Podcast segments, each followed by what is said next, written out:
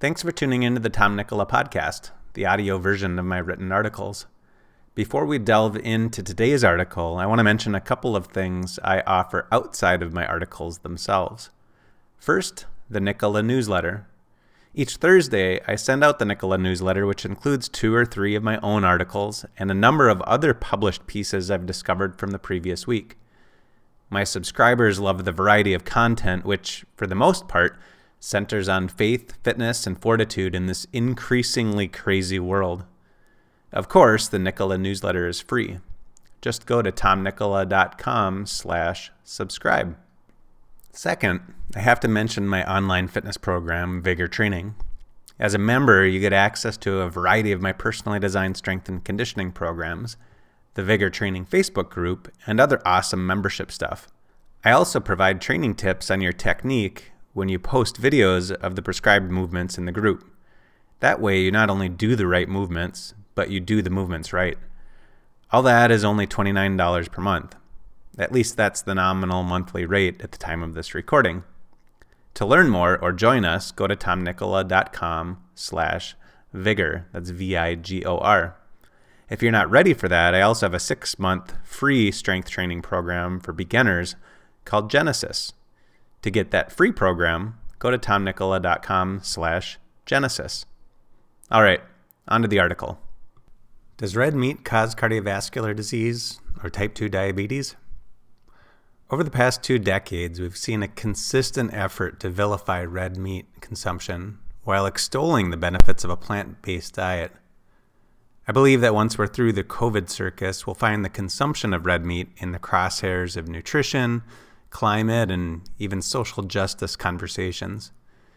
And just like with COVID, ideologies and agendas will create the truth rather than relying on facts and scientific evidence.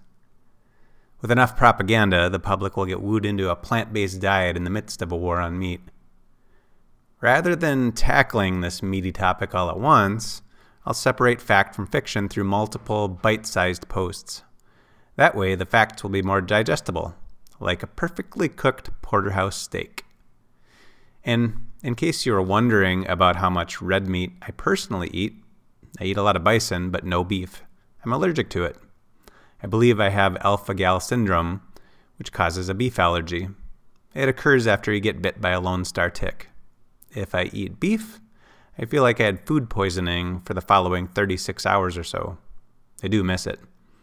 I point that out to say that I'm not on the payroll of the Beef Council and don't even eat it myself. In this post, I'll address the claim that eating red meat causes heart disease or diabetes. Let's dig in what red meat is and isn't. According to the Dietary Guidelines for Americans, quote, meat, also known as red meat, includes all forms of beef, pork, lamb, veal, goat, and non bird game, such as venison, bison, and elk. Poultry includes all forms of chicken, turkey, duck, geese, guineas, and game birds, like quail and pheasant. Meats and poultry vary in fat content and include both fresh and processed forms.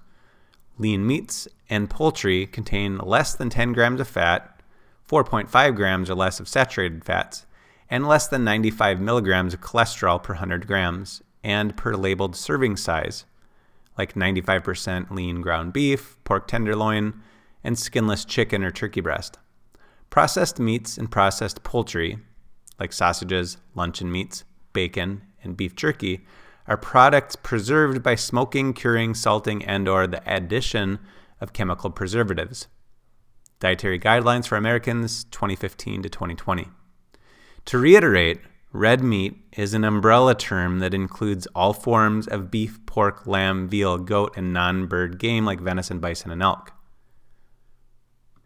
The phrase processed meat includes processed meats and processed poultry, like sausages, luncheon meats, bacon, and beef jerky, which are products preserved by smoking, curing, salting, and or the addition of chemical preservatives. These statements don't just apply to the dietary guidelines. They also apply to the way researchers assess red and processed meat consumption. Why is this so important to understand? Because unprocessed and processed meats are very different On top of that, many processed meats, such as sausage or bacon, are often found on top of pizza, in frozen meals, and as ingredients in fast foods. When researchers ask study participants about the processed meats they eat, they use examples like pizza to help them count their processed meat servings. There's an enormous difference between freshly made pork sausage and preserved pork sausage included as part of a frozen pizza. The dietary guidelines document goes on to say, quote, For those who eat animal products, the recommendations for the protein foods subgroup of meats, poultry, and eggs can be met by consuming a variety of lean meats, lean poultry, and eggs. Choices within these eating patterns may include processed meats and processed poultry as long as the resulting eating pattern is within the limits for sodium, calories from saturated fats and added sugars, and total calories. Dietary Guidelines for Americans 2015 to 2020. In essence, their perspective is that fat and sodium are the problem. So you can eat as much fat free, highly processed meat as you want, provided it's low in fat. That sort of contradicts the recommendations to avoid processed meats, but our government is notorious for contradictions. I've outlined many of them in my COVID 19 collection of articles. But let's just stay focused on red meat for now being that it'll surely be a topic in the next couple of years. The approach to vilifying meat involves a few ways of misleading the public. Use of associative data, not causal data. For example, people who eat more red meat have more cardiovascular disease, an association, but they're also more likely to smoke, consume junk food, drink more alcohol, etc all likely causal factors for cardiovascular disease, meaning red meat is guilty by association, not causation.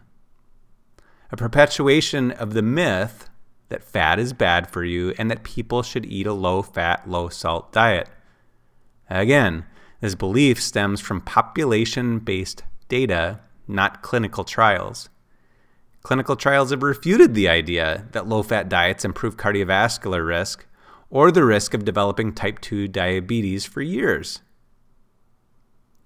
The lumping together of unprocessed cuts of beef, bison, elk, etc., with highly processed meat eaten in combination with other junk foods to classify all red meat under the same umbrella. This is akin to labeling all heterosexual white males as oppressive, homophobic, transphobic, racist bigots, because a tiny percentage of the population actually are. The others just might have a different moral framework than those pushing those countercultural ideologies. By the way, I'm weaving in a few political analogies because once you see how the policymakers and the media mislead people in one area of our lives, like nutrition, it isn't hard to see how they do it in other areas, like public education, the COVID circus, etc. As it relates to red meat, and cardiometabolic disease, the important question is what does the data say when you separate unprocessed red meat from the junk? Does red meat still affect cardiometabolic disease risk? What do randomized studies show when it comes to eating red meat?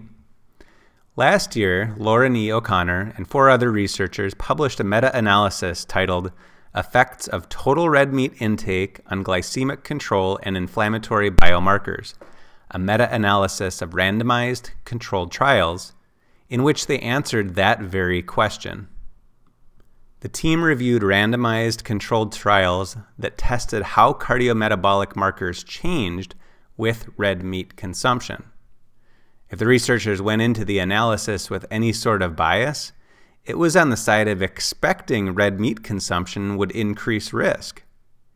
As they explained in their paper's introduction, quote, based on conclusions from observational studies linking higher red meat intake to an increased risk of diabetes, we hypothesized that higher total red meat intake would negatively impact changes in glycemic control and inflammation, which are clinical biomarkers associated with type 2 diabetes risk. This meta analysis was designed to complement previously published meta analyses that assessed the effects of total red meat intake on changes in blood lipids, lipoproteins, and blood pressures, and to expand the understanding of how total red meat intake affects comorbid cardiometabolic disease risk factors. O'Connor, L.E. et al. It turns out their hypothesis was wrong. Here's how they summarized their findings in the discussion portion of the paper. Quote, we hypothesized that total red meat intake would have a negative impact on these outcomes based on positive associations between unprocessed and processed red meat intake and diabetes incidences. However, our results showed no effect of total red meat intake on fasting glucose, insulin, HOMA-IR, a marker of insulin resistance, HbA1c, hemoglobin A1c, C reactive protein or CRP, IL 6, or TNF, TNF alpha concentrations from randomized controlled trials of up to 16 weeks in duration. O'Connor, L.E. et al. So, according to the science, red meat does not contribute to increased cardiometabolic disease risk.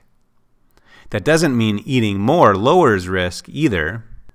According to this particular meta analysis, it had no effect.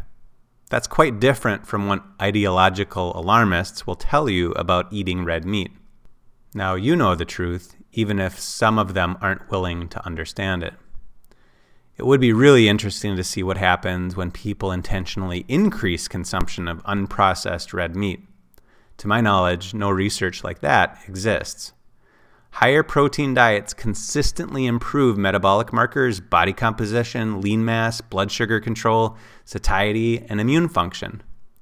It would be interesting to see what happens when a larger portion of a high protein diet comes from red meat. Outside of anecdotal effects from carnivore diet enthusiasts, there isn't much evidence one way or the other. Summary Red meat has been a nutrition punching bag for special interests for decades now. Its reputation is a perfect example of the adage if you tell a lie often enough, it eventually becomes the truth. As it relates to cardiovascular disease or type 2 diabetes, the research shows it has no effect on increasing risk. The meat doesn't raise risk. The fat in the meat doesn't raise, raise risk either. But when people pair it up with boatloads of carbs, the combination of fat and carbs may very well set someone up for a heart attack or the loss of an ankle. But again, it isn't the meat nor the fat. It's what people eat with it that leads to major health problems. When you look at populations of people who eat more red meat and those who eat less, and then look for rates of heart disease and type 2 diabetes, you very well might find associations hinting at the idea that eating red meat raises heart disease risk. The problem is association never shows causation.